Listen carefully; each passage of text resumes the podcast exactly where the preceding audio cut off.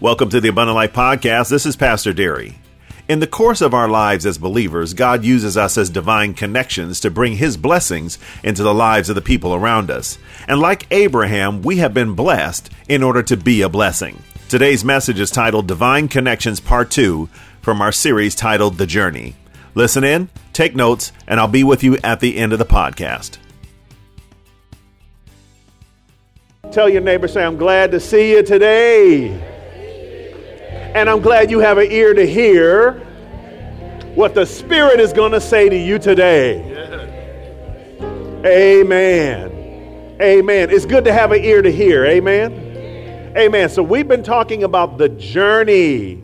Tell your neighbor, say, I'm on a journey. On a journey. And you're on a journey. On a journey. Praise the Lord. We are on a journey together in Christ. And that journey, as we saw in the book of 3 John chapter, excuse me, 3 John verse 2 is that John the apostle who walked with Jesus and referred to himself as the disciple who rested his head on Jesus' chest. The one who was there close to Jesus, following him, who gave up a family business to walk with Jesus. That John said, Beloved, I am praying for you, and I'm praying that you would prosper and be in health even as your soul prospers. Amen. And so we know we've looked at the scriptures and we found out that the word prosper means to be equipped for a journey, right? So this series is about the journey. What you have been prospered to accomplish is the journey that you're on. Amen? But you can't prosper on a journey you don't know you're on. If you don't realize your life is not about the destination you get to, your life is about the journey you're on right now. Amen. I know a lot of people who have been waiting to get to heaven, but guess what? You have been given the keys to the kingdom, which means you have the opportunity to unlock the door and enter heaven right here, right now. Amen. And heaven's going to be what you make it because you've been stewarded with the garden. Amen. Amen. Uh, Tammy and I were talking to uh, some people recently, and we were having a conversation with them, and, and they were asking some questions. And so, so as, we're a- as we're answering questions, we're trying to allow them to understand that the real issues that we deal with in life are not about the circumstances, they're about the heart of man. Amen? Your circumstances have little to do with what you're actually experiencing. Your experiences are based on your interpretation of the things that you're experiencing. Amen? Amen? Which means your heart determines what you're actually experiencing. Amen? Two people walk into the movies and they watch the same movie. One is scared out of their mind, the other one's laughing. Why? Because your perception of what you're observing determines your responses. Amen? So if you're scared of what you see, then you say, I'm scared. If you look at what you see and say, that's Hollywood, that ain't real, and you're laughing, it's because your perception is different. And where does perception lie? Perception lies in the heart of an individual. Amen. So you can be walking through the valley of the shadow of death and feel like you're all by yourself, or you can say, Praise the Lord, my God is with me. what? What's the difference in perception? Do I see footprints in the sand? No, I just know God is with me. My faith says God is with me. My faith says God is right here by my side. Oops, no, He decided to be inside of me. Amen. so, my journey I'm walking on I'm prospering on my journey because God is with me. Amen. And so I realize as I'm reading the scriptures that God is trying to show us something that your prosperity has five different dimensions. And the dimension that the world usually counts as the first one is actually the last one. Amen. The world determines prosperity by how much stuff you have and how much resource you have, but your resources don't come from your efforts. Your real resources come from God. And anybody who believes your resources come from money and from how you do, then I want you to let your mind rewind to when American Express, excuse me, uh, Goldman Sachs went belly up. Amen. We want to rewind that tape. We all thought money was no good because the biggest holder of money said, We don't have no money. we had money on paper. but now, when it's time to call the money, we don't have it. So, what does that mean? All the markets of the world were in fluctuation. Everybody thought it was the end of the world. You know why? Because the system that we live on is a delicate system put together with bubble gum and scotch tape. And when the tape breaks, everybody's in trouble. Amen. Amen. And guess what? We're recreating the same foolishness. I met with, I was at work meeting with a young lady. This young lady makes close to $100,000. And she, this is what she told me. She said, I got to leave the area because I can't afford to live here. yeah. She said, I can't afford to live downtown Oakland. I can't afford to live here. And guess what? Everybody think Oakland's a cheap place to move. you better wake up. Amen. So if your journey is based on natural circumstances and the things in the world, you're going to anxiously wait for something that is not. Amen. If you're going to live it up when you get all your cash, you're going to miss it. If you're going to do this or that when you get you when your ship comes in, guess what? The ship is here. Amen. we have to be aware and cognizant that the journey that we're on, we're on it already. We are already on our journey. Ready or not, we are on our journey. Amen. You were on your journey when you came into the world. November 3rd, 1963, when my mother was in labor and, and passed me like a kidney stone, whoop, he's out. I was on my journey. Amen. And you were on your journey. I'm sorry, my wife, uh, this, is, your birthday's coming and I'm still. she, she got a sign for me when I'm off track. and I just saw her give me the sign, so let me get back on track. Hallelujah. Tell your neighbor, say, Pastor pays attention. Amen. Hallelujah. We also saw in Matthew chapter 6, verse 33, that if you seek ye first the kingdom of God and his righteousness, and what happens? All things get added to you. But that means you need to seek the kingdom first. Amen. Now, we've talked before. There are people who make billions of dollars and can't get along with their spouse.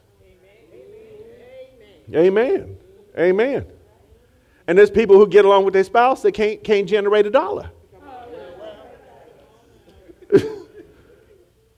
Amen. God's trying to bring us the total prosperity that you can get along with your spouse, you can have good kingdom relationships, and you can have resources, you can have other things, but they come not from seeking the things, but from seeking God's face, seeking God's presence, seeking His face. Seek ye first the kingdom and His righteousness, and He will add all these things to us. Amen. Amen. So last time we talked about the first level of your prosperity is your covenant relationship with God. And we know that is based on your redemption. Your redemption is actually what opens the door for you to have all access to all that God is. Amen. When you say yes to God, then the name of Jesus, which is the name above every name, unlocks everything who God is to you. Which means that Jehovah Jireh, the Lord your provider, is your God. Amen. It means that Jehovah Rophe, the Lord your healer, he's your God. It means that Jehovah Nisi, the Lord your banner or the one who fights for you, he's your God. Amen. It means Jehovah Shammah, the Lord your peace. He's where? He's your God. Amen. So everything God is, he has put into the name of Jesus that you might have access to all of who God is. So when everything going wrong in my life, I got to say, wait, whoa, whoa, whoa. I serve Jesus who is Jehovah Shammah. Excuse me, Jehovah Shalom, the God my peace. Amen. He's Jehovah Rohi, the God who hears. When I cry out to God, He hears my cries. Amen. So, my first level of prosperity was my redemption. My redemption gave me access to God. And Paul told in the book of Hebrews, chapter 4, that we have boldness to enter and find grace to help in the time of need. Boldly before the throne of grace. In other words, grace, through my redemption, gives me total access to the kingdom. I can stand before God and not worry about whether God is, is mad at me because I fell three days ago. Amen. Or if I tripped over the threshold coming into the throne room. Amen. Come on. Come on. God receives me covered in the blood of Jesus without thought to what I am besides redeemed. Tell your neighbor, say, You're beautiful because you're redeemed. And your father loves you. Tell him your father loves you. Come on. Amen. Come on. If you don't get excited about nothing else, you need to get excited about that right there. Amen. Come on. The second thing is what we talked about last week is divine connections, which is the journey second layer of your prosperity, which is God prospers you through the people who he brings you in contact to in life. In other words, Abraham didn't just become blessed of God. And we're going to go to Genesis chapter 12 and look at that again. Genesis chapter 12. I want you to look closely. In Genesis chapter 12, we see uh, God speaking to Moses, and he says to Moses, Now the Lord had said to Abram, and remember, his name is Abram before he becomes Abraham, which means God has not even established a covenant with him yet. All right, y'all didn't get that. Listen, come on. God is going to establish a covenant, but he hasn't established it yet because when he establishes a covenant with Abram, he changes his name to Abraham.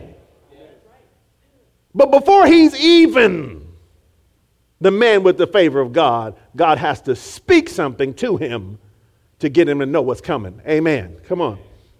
Get out of your country, from your kindred, from your father's house, to a land I will show you. I will make you a great nation, a man with no kids is told by God, I'm going to make you a great nation. Amen. We said last week, you can't become a great nation inside another nation. Amen.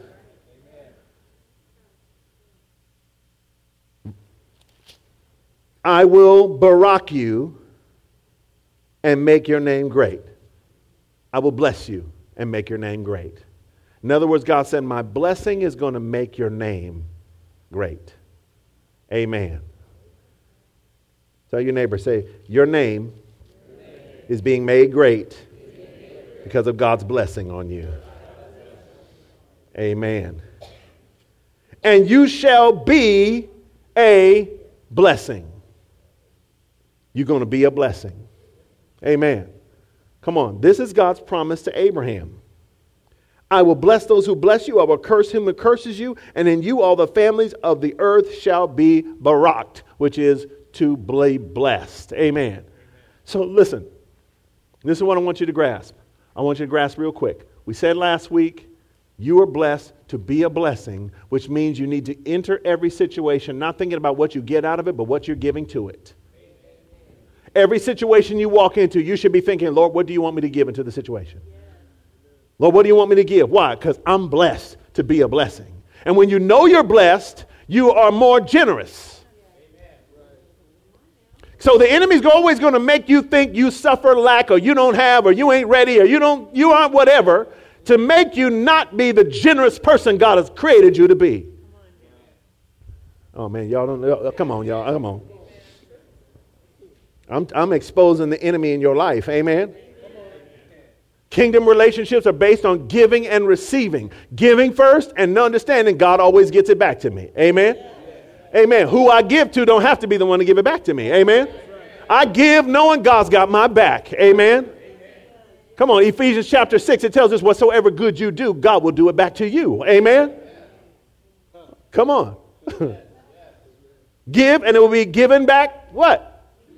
To you, good measure, pressed down, shaken together, shall men given to your bosom. What? It's a principle. If you give, it's going to be given back to you. So guess what? God's design for you is for you to become a giver. Amen. And some people believe, oh, I'll just give some money. Uh, no, no, no, no, no, no, no. No. Become a giver. Amen. A giver. All right, come on. Come on. Come on. If you, it, come, I'm telling you, Pastor Edward already tell you something's coming. So if you don't get this, you ain't ready for that. Amen. Come on, get on the train with me. Amen.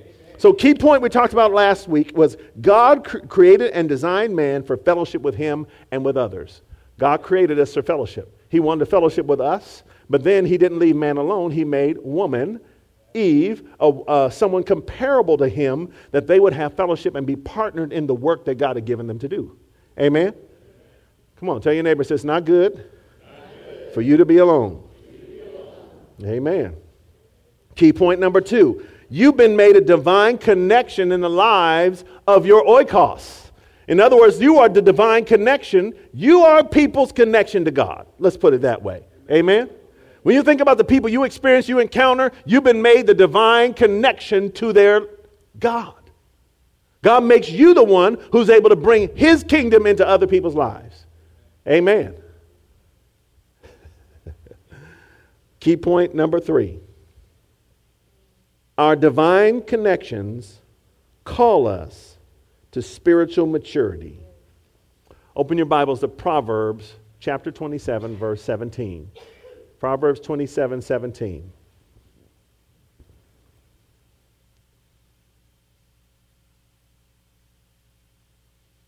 Say divine connections.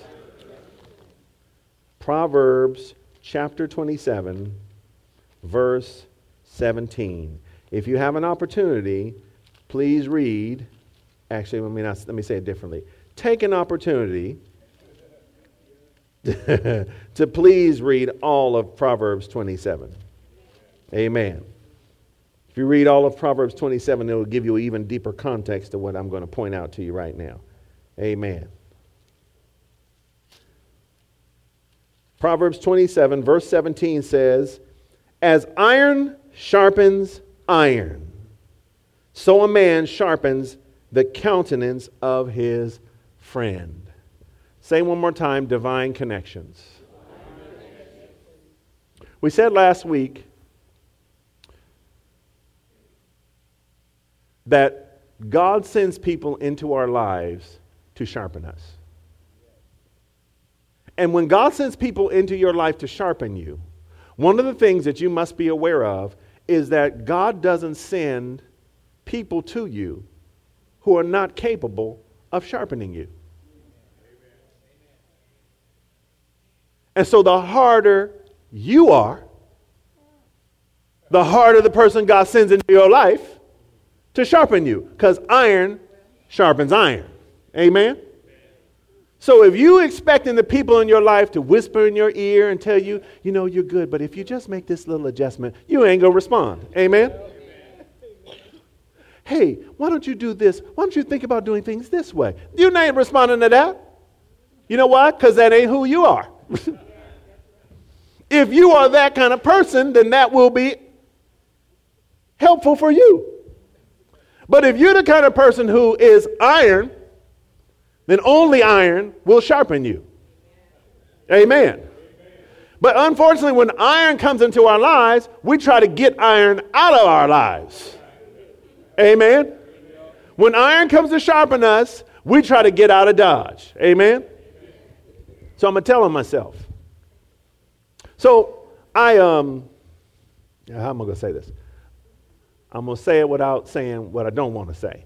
So let me say this. I, I, I, I, I'm sitting down with this man. And the man asked me some questions. And I'm answering the questions. And then he started answering me some harder questions. And I'm answering the questions. And then the man asked me another question. And I'm thinking, why is he coming so hard at me? why is this man coming so hard at me? That's the first thing I'm thinking to myself. So I leave the meeting and I go on about my business. And a little while later, the Lord said, Call the man. I said, I ain't calling that man. and I refused. I argued with God. I refused to call that man back because that man had me on the carpet.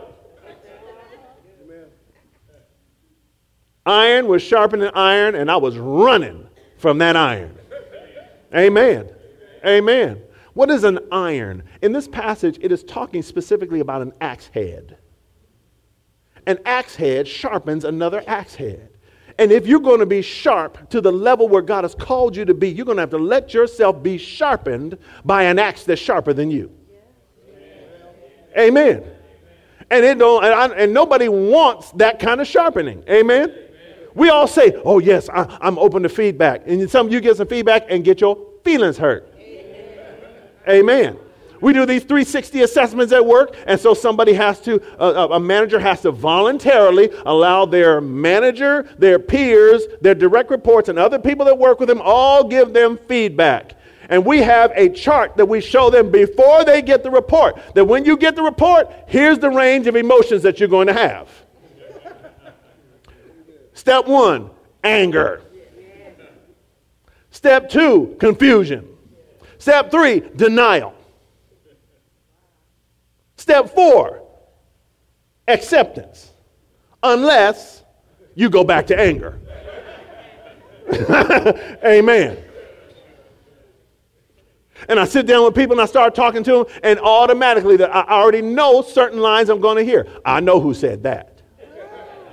I already know who said that. Well, this person, I they, they don't understand what my job is. They don't understand. Your boss don't understand what your job is? he, oh, he don't know everything I do. No, he knows what you're doing. Amen. Well, I'm telling you that. I'm telling you that because we run from feedback. We run from feedback because we don't really, we haven't come to be, we haven't come to value the fact that God uses people to bless our lives by being iron to us, by being strong in our lives, strong enough to speak into our lives, strong enough to speak to our lives, strong enough to speak the things that we need to hear. Not speaking them angry, but speaking the truth in love. Amen. So if you are a truth teller, you don't get to be mean telling your truth. Amen. Well, I just had to tell him. No, no, you didn't just have to tell him. You should have told him in love. Amen. My mom would say stuff to me, and I'd be mad she said it. And then I would go back and, and it would sink in. Why? Because my mom loved me, and I knew my mother loved me. So even when I heard something I didn't want to hear, I knew she loved me. So you know what? Eventually I would submit.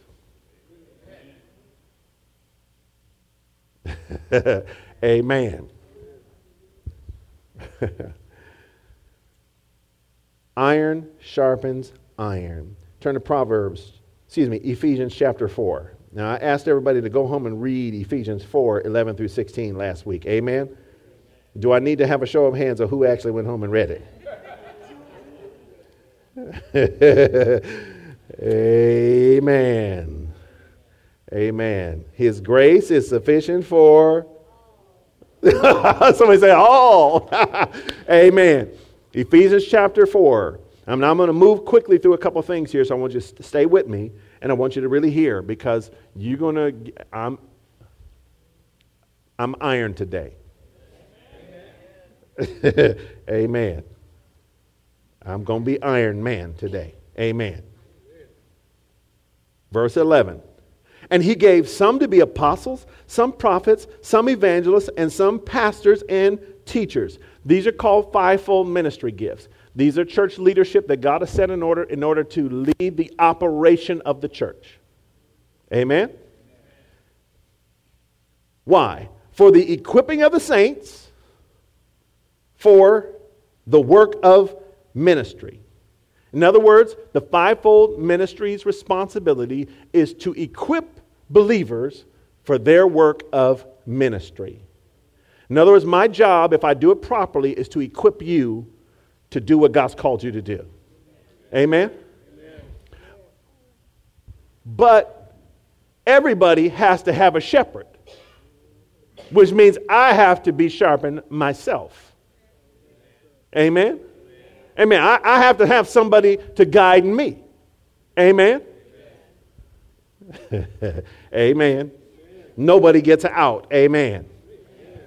That's why he made fivefold ministry. In other words, you can't be a solo prophet. Amen. You don't get to be the solo prophet. Amen. You don't get to be the solo teacher. You don't get to be the solo apostle. You don't get to be the solo anything. You are part of a team of people called to accomplish what God has called us all to do. Amen. Amen. Now, listen. Verse 13. Till. It means there's a, a length of time that this is in place.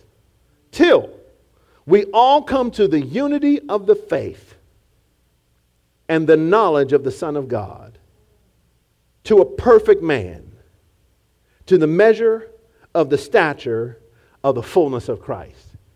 In other words, I will need fivefold leadership in my life until I look so much like Jesus that I'm living up to the fullness of the measure of the stature of Christ. Amen. Amen. That's why, that's why uh, we're told don't forsake the assembling of yourselves, as has become the custom of some. In other words, don't stop coming together as a body of Christ because you need to be in the body of Christ until you look like Jesus. Amen. Come on. To a perfect man to the measure of the stature of the fullness of Christ, verse 14, that we should no longer be children, tossed to and fro, carried about with every wind of doctrine. In other words, there's all kinds of doctrine in the world. And we can't be tossed to and fro by things that come. That's part of the fivefold ministry is helping us to know what the doctrine of Christ is.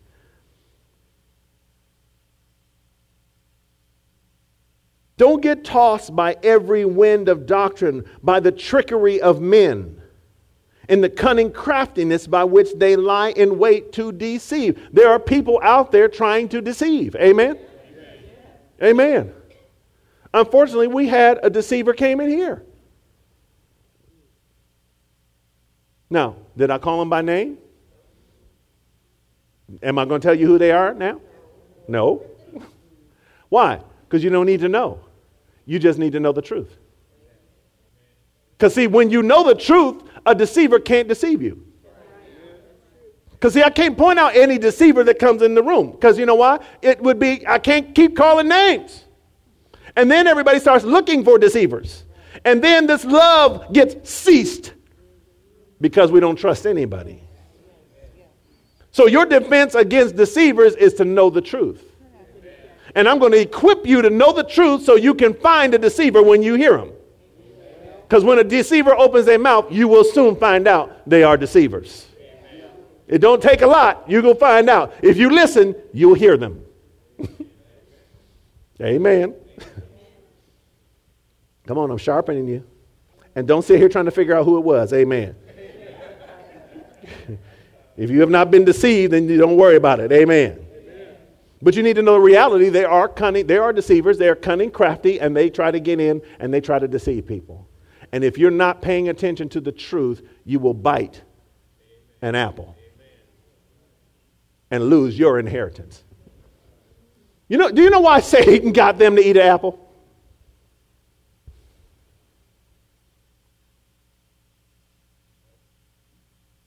I want you to think about it. Satan specifically tried to get them to eat because Satan lost his inheritance. And in place of him, God shaped and formed Adam in his face.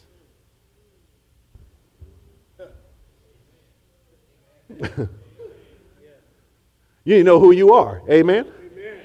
See, the Bible says this. Listen, listen. We're told in the book of Ezekiel that Satan was cast out of heaven, right? Yes, so he's cast out of heaven where? To the earth, right? But then the Bible says in the beginning, Genesis 1, in the beginning, God created the heavens and the earth, and the world was without form. The word without form in Hebrew means the world was in chaos. So what happened? God cast him out of heaven to the earth and on the earth, God said, Now let there be light. Let me call this thing into order. With him in chaos here on the earth, let me call things into order. Let me shape a garden. Let me put a man in it. Let me give man. You have dominion over everything on this planet.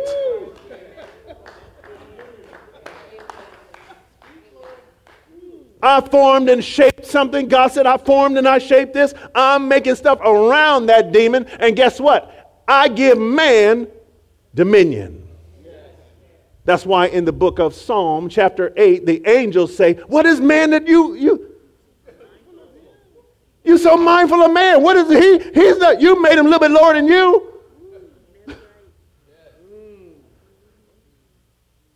You know who you are.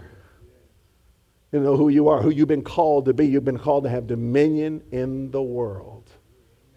And when Christ has come, he said, you, I want you to raise to the measure of the stature of the fullness of Christ, that you not be deceived by the trickery of the satanic rule things in the world. That you not fall prey to those things, that you not be deceived by those things, that you not be cheated by those things, but you actually become who you've been called to become. Amen. Come on. Amen. Verse 15. But speaking the truth in love may grow up in all things into him who is the head, which is Christ. Amen. We're called to speak to each other good things. We're called to speak the word to each other, causing each other to grow up into the head of Christ. Amen. We're supposed to prophesy to each other, build each other up, strengthen each other, build each other up, strengthen continually until we all grow to maturity in the things of God. A body of Christ should be a group of people who together grow up to maturity in the things of God. And we all get to the point where we all look like Jesus. We all look like him. We all walk like him. We all go about doing good, freeing those that are oppressed of the devil because God is with us. Amen. Come on.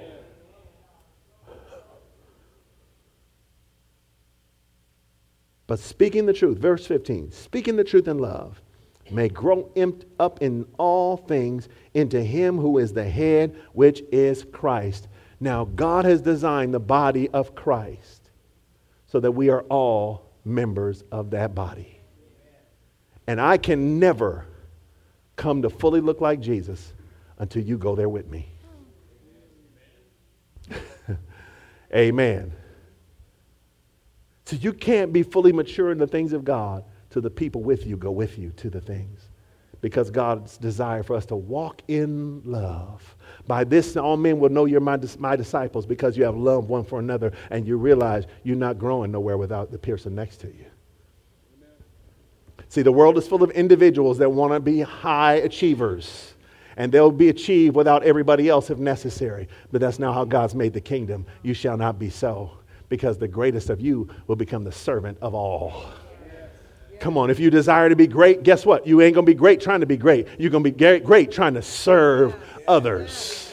Serve the body of Christ. Serve the people around you. Serve them, and your greatness together will rise. Amen. Come on, your greatness will increase when you learn to bless the people around you. Come on, y'all. Hallelujah. Verse 16. From whom the whole body, tell your neighbor, say the whole body, joined. Come on, tell it a minute. Joined, and knit together. Come on. tell your neighbor, say, I'm knit together with you.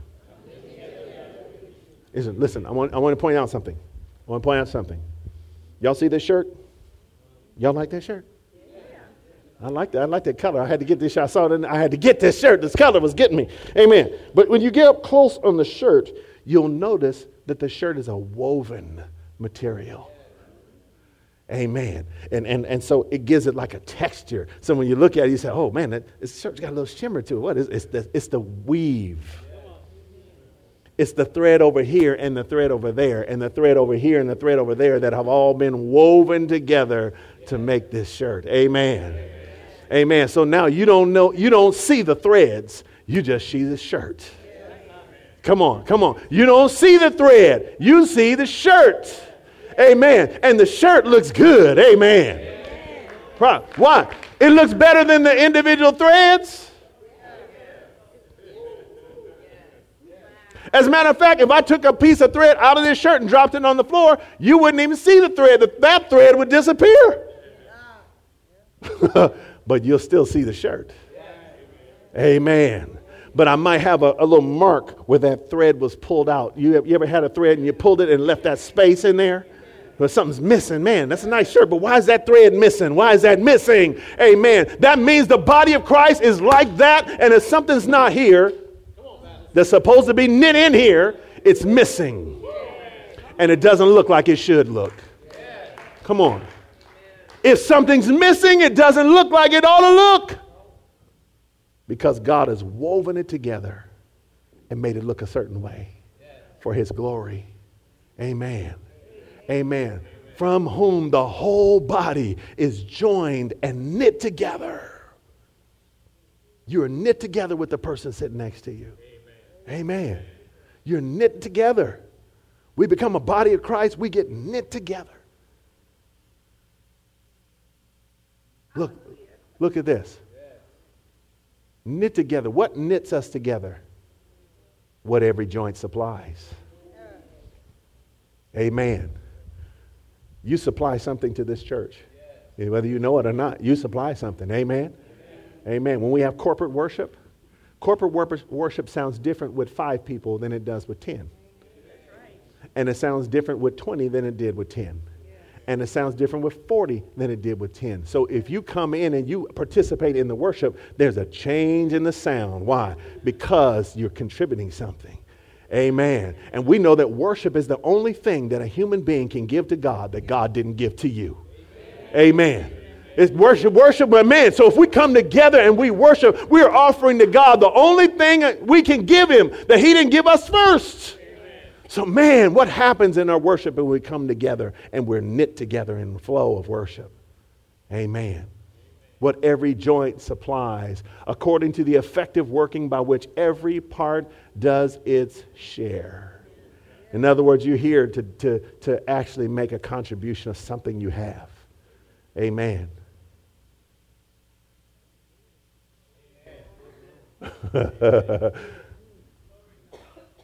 when we all give something, it causes growth of the body. Amen. Amen. When, the, when does the body grow? When everybody contributes. When everybody gives something to the body of Christ, we all grow for the edifying of itself in love. The only way a church is encouraged is for the people in the church to encourage one another. Amen. Amen. Come on. Come on. If you walk in the doors and it's a sad church, don't walk out saying, What a sad church. Encourage somebody at that church. Bless them. Why? Because you're part of the body of Christ. Amen. We don't not become bodies because we're in different buildings. Amen. We, we, don't stop, we don't cease to become connected because we're not in the same building. I'll take you, look, if I took your body and put you and took a little cell and put it under a microscope, what we see is different cells who have space between each other, but they're all unified. amen, amen. Come on. Okay, why is this important? The body has to be joined together so every part does its share. When we contribute to the divine to the body, our divine connection causes us to prosper and grow as a body. If somebody starts a business, there are certain aspects of the business that have to be there.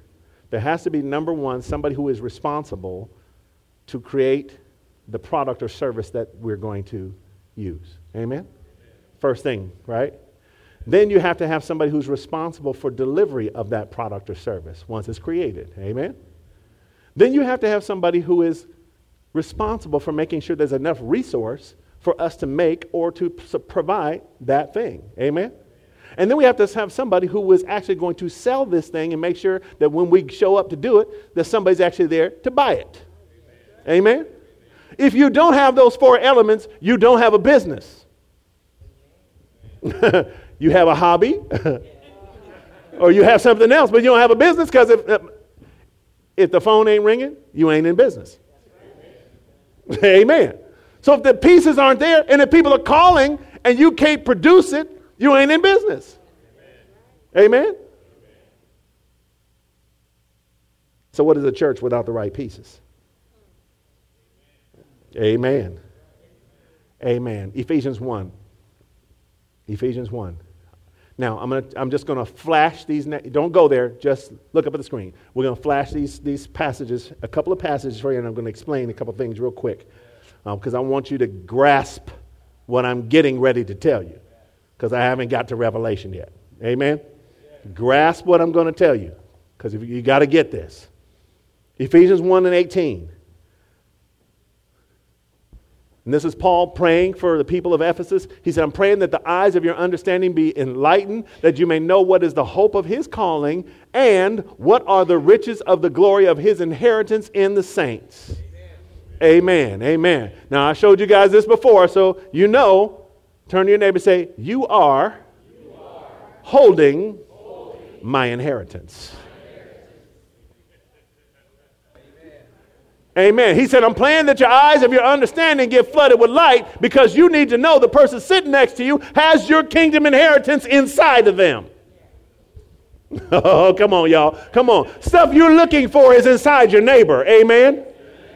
You don't have what you need, they got what you need. come on, y'all. Come on. My back cannot scratch itself.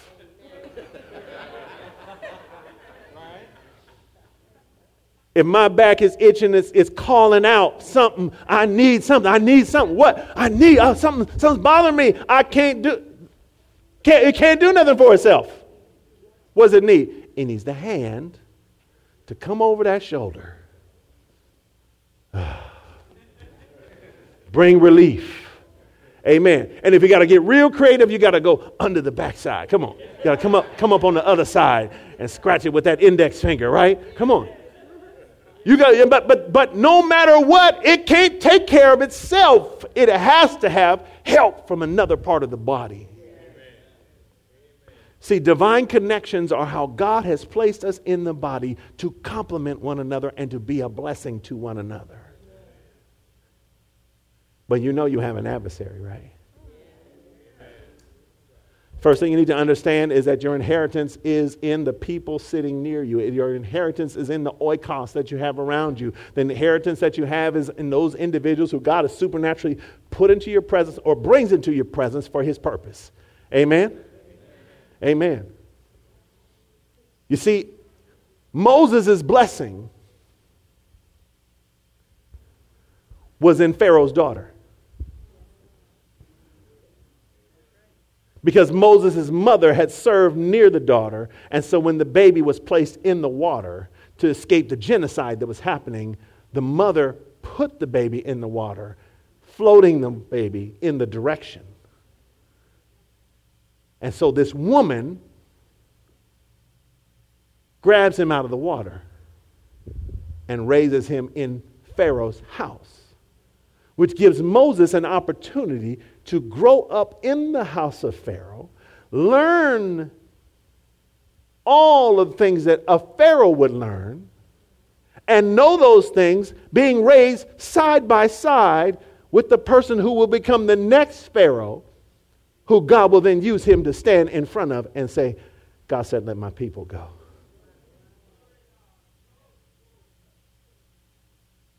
Why? Because God already looks ahead and makes provision. And sometimes that provision is the people God puts in your life. Amen.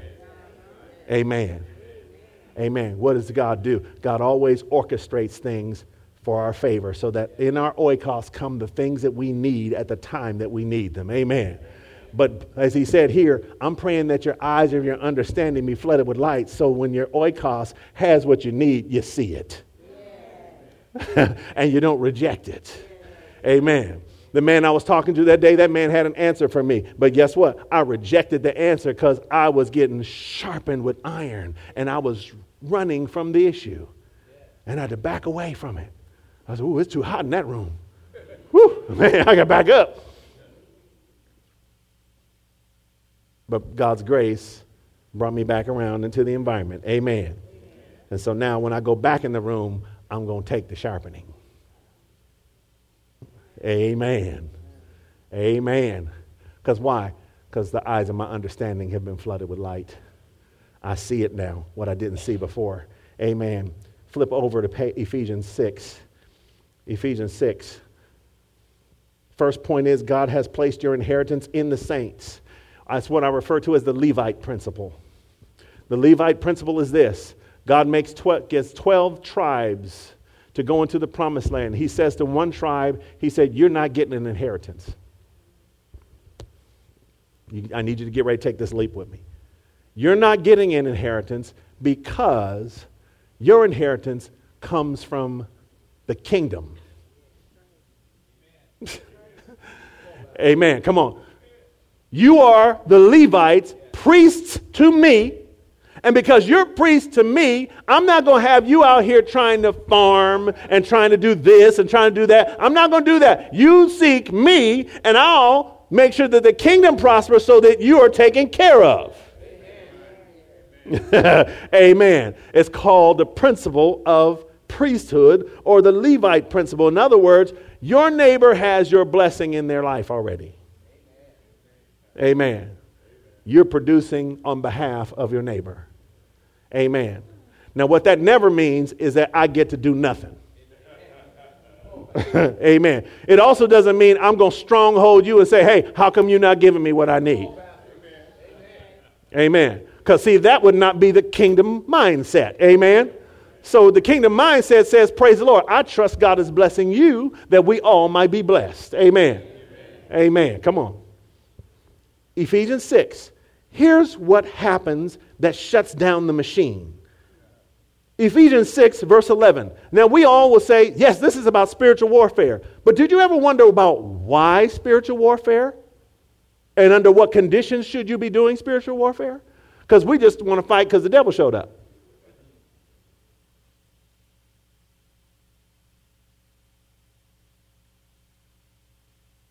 But I'm the seed of Abraham. I've been given dominion over the enemy. So am I wasting my time fighting the devil I've already got dominion over? Amen. So is spiritual warfare to whoop the devil? oh, we have a quandary here, don't we? Stretch your mind, stretch your thinking. You got to receive the whole Word of God. The whole Word of God. Look at this. Ephesians chapter 6, verse 11. Put on the whole armor of God, that you may be able to what? Against the wiles of the devil. I want you to look closely at the word that's stated there. Why are we doing spiritual warfare? Not to fight, to stand. It doesn't say put on the whole armor of God that you may be able to fight against the devil. Come on. That you might be able to stand against the wiles or the trickery of the devil. Not to fight him, to stand against his tricks. Amen. Amen. Come on. I want you to listen close. Listen close. Verse 12. For we do not wrestle against flesh and blood, but against principalities, against powers, against the rulers of the darkness of this age, against spiritual hosts of wickedness in heavenly places. So we're not wrestling against people, right? We're wrestling against principalities and powers. You said, well, isn't that fighting?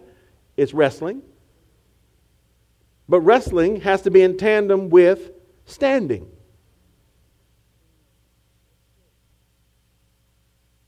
Pastor Edward, come here.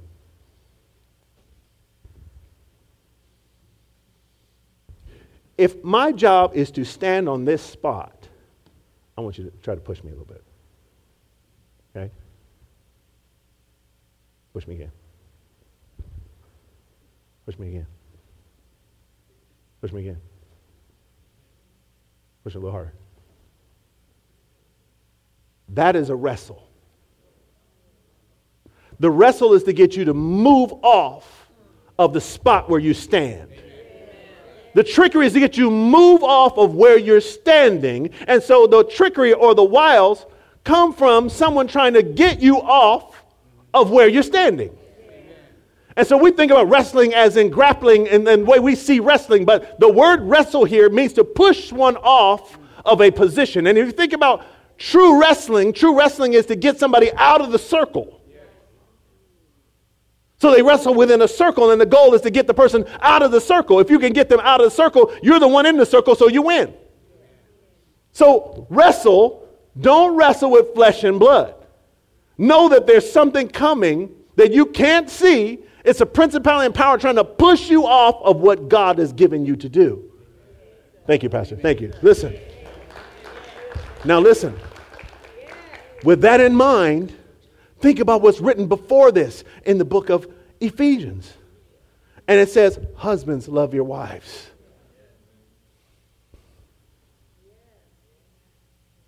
Wives, respect your husbands. Children, obey your parents. Servants, obey your masters. Because your inheritance is in the people around you, what Satan's tricks are is to get you pushed off the key relationships in your life so that you don't have access to what's in them. If the enemy can wrestle you and push you off of what God has for you by dividing relationships and by breaking relationships, he robs you of the richness of the person that's sitting there with you.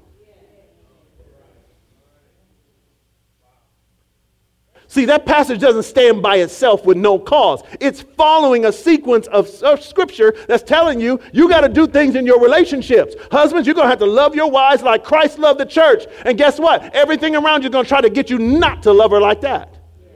Wives, you got to respect your husbands. Guess what? Everything in the world is going to try to show you why you should not respect your husband.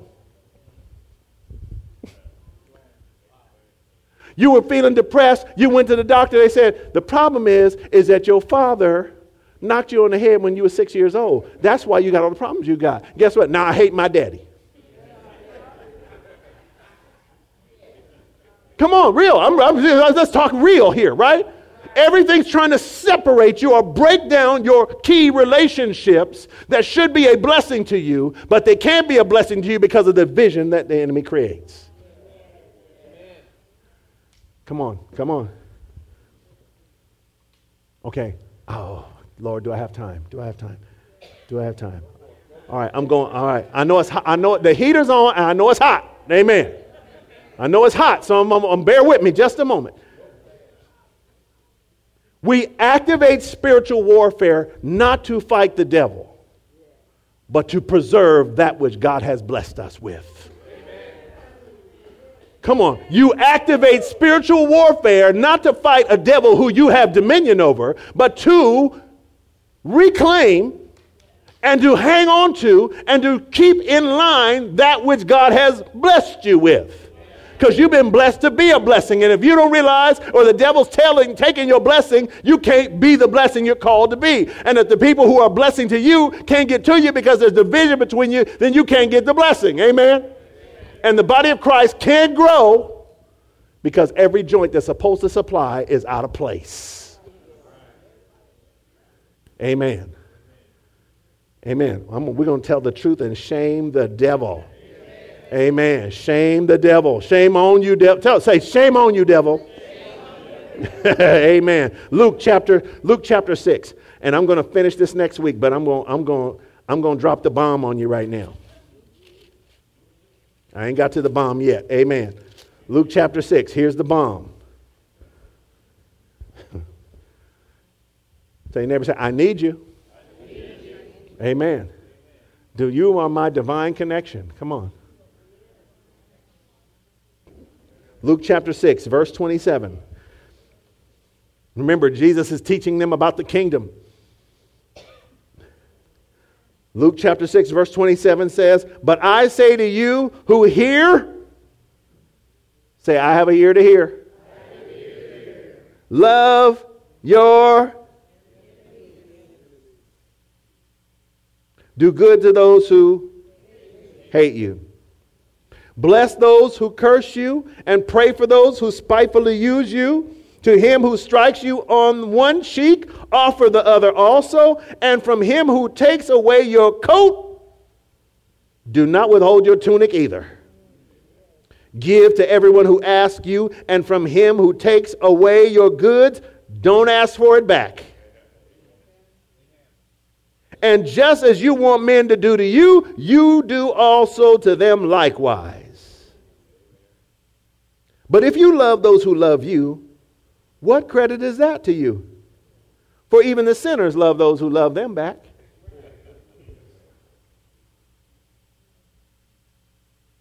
All right, we stretching, aren't we? Amen. Verse 33. And if you do good to those who do good to you, what credit is that to you? Even sinners do the same. And if you lend to those from whom you hope to receive it back, what credit is that to you? For even sinners lend to sinners to receive as much back.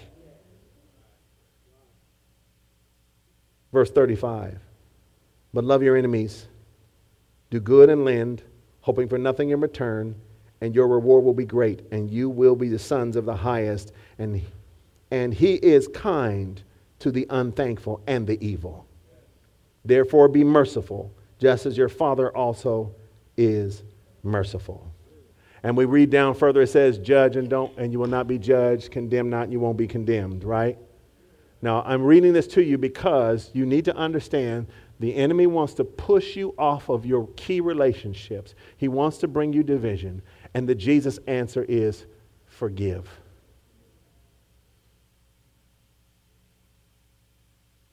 The kingdom answer to you retaining the blessings in your life is to forgive. Now, Romans tells us as much as is within your power, you live peaceably with all men. Amen. So, I want to make something clear. Jesus says you got to love your enemy. In other words, when somebody makes themselves an enemy against you, remember what, what, he, what did we read in Ephesians? We're not wrestling with flesh and blood. In other words, I don't have any human enemies except that's when those who have chosen to be my enemies. I don't have any human enemies. Amen? Now, somebody chooses to make me their enemy, that means I got to love them. Well, what does that look like? That means you reach out love to people. And if they don't respond, then they don't respond. Now, you need to know this about this reality. There's two kind of people that make themselves your enemies. One is when there's conflict or there's something that people have chosen that they don't like and they have separated themselves and say, I don't like that. And we're enemies. The other kind is those who God hardens their heart against you and it's part of God's design. Amen. So I'm going to be transparent as absolutely possible right now because y'all all know half of it. God hardened Pastor Nat's heart against me. I'm, I'm calling out. I'm being honest. Listen, I want you to listen to me because I'm free. I can say this. He's not evil. No, but I want you to understand. But I want you to understand something. God hardened Pharaoh's heart against Moses. They grew up in the house together. But God needed to extract people from Egypt to freedom. So God chose to harden hearts between the two of them so that God's will could be done. I could never leave Revival Center until hearts were hardened and I had to leave. I would have never been able to leave. God had to harden hearts between us so that I had to go. And when I left, what did God do? Then God is doing something new.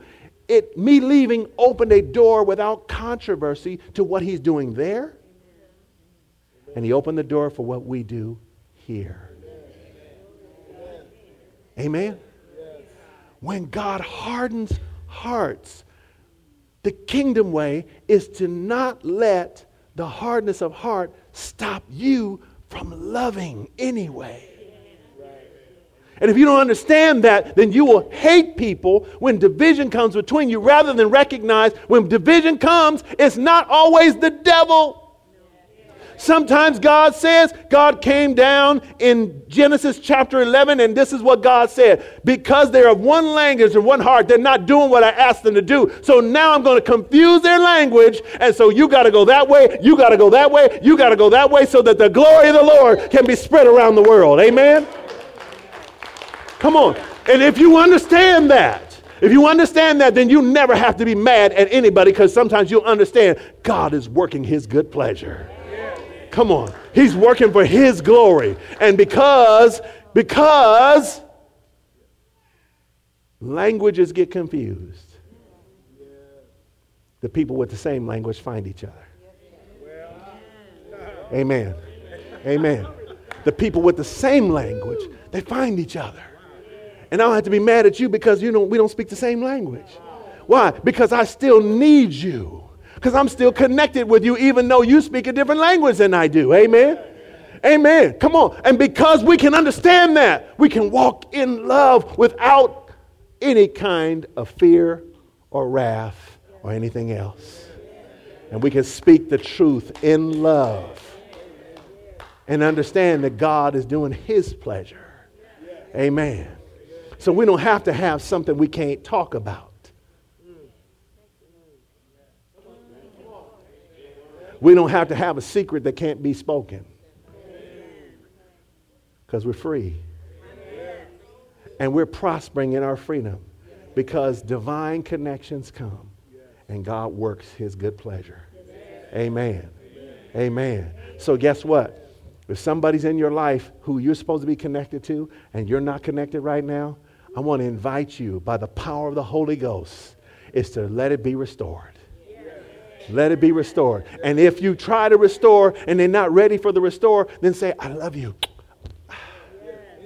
And I will always love you. Amen. And then you keep on moving.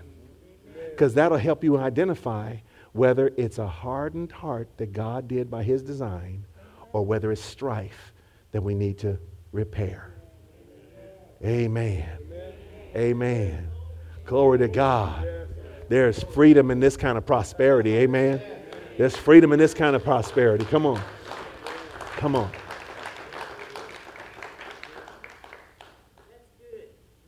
Praise the Lord. God's, here's key point four, and we're going to pray. Key point four is this God's agape love in us gives us access to God's inheritance in all people. God's agape love in us gives access to God's inheritance in all people. Praise the Lord. Can you receive what I'm telling you today? Amen. We are going to work divine connections because we're not afraid of strife or division. We know that people have answers, and we are here to be an answer to people, and we are here to be a blessing to people. So we're not going to be afraid to do what God tells us to do. Amen. Amen. And we're going to love everybody. If somebody makes themselves an enemy, recognize, guess what? You ain't my enemy. I don't wrestle with flesh and blood. You can't be my enemy. Even if you sprout horns and a tail, you ain't my enemy. Because I know you're really a human being. Amen. And I don't have any human enemies because I'm part of the body of Christ. And we're all growing up to the measure and the stature and the fullness of Christ. We're all becoming perfect in the things of God. And as we are maturing and becoming perfect, praise the Lord, we are all being grafted in. Amen. Amen. Praise the Lord. Let's lift our hands and let's worship God for a moment. Hallelujah. Father, in the name of Jesus, we thank you that this is a day that we receive freedom Hallelujah. We receive revelation. We receive understanding, Lord. We thank you, Lord, that you are working in us to do your good pleasure. And we thank you, Lord, that we are embracing our divine connection. Thank you for listening to today's message titled Divine Connections Part 2 from our series titled The Journey. For more information about Abundant Life Worship Center, please feel free to check out our website at abundantlifeworship.net on our site, you're going to find more information about us, our church and events calendar, and other messages that may be of interest to you. Once again, the site is abundantlifeworship.net. You can also find us on our Facebook page at facebook.com slash abundantlifeworship.net. We are excited about this series and hope you'll join us again next time. God bless, and we look forward to seeing you on our next podcast. Until then, please remember that Jesus came to give you life, and that more abundantly.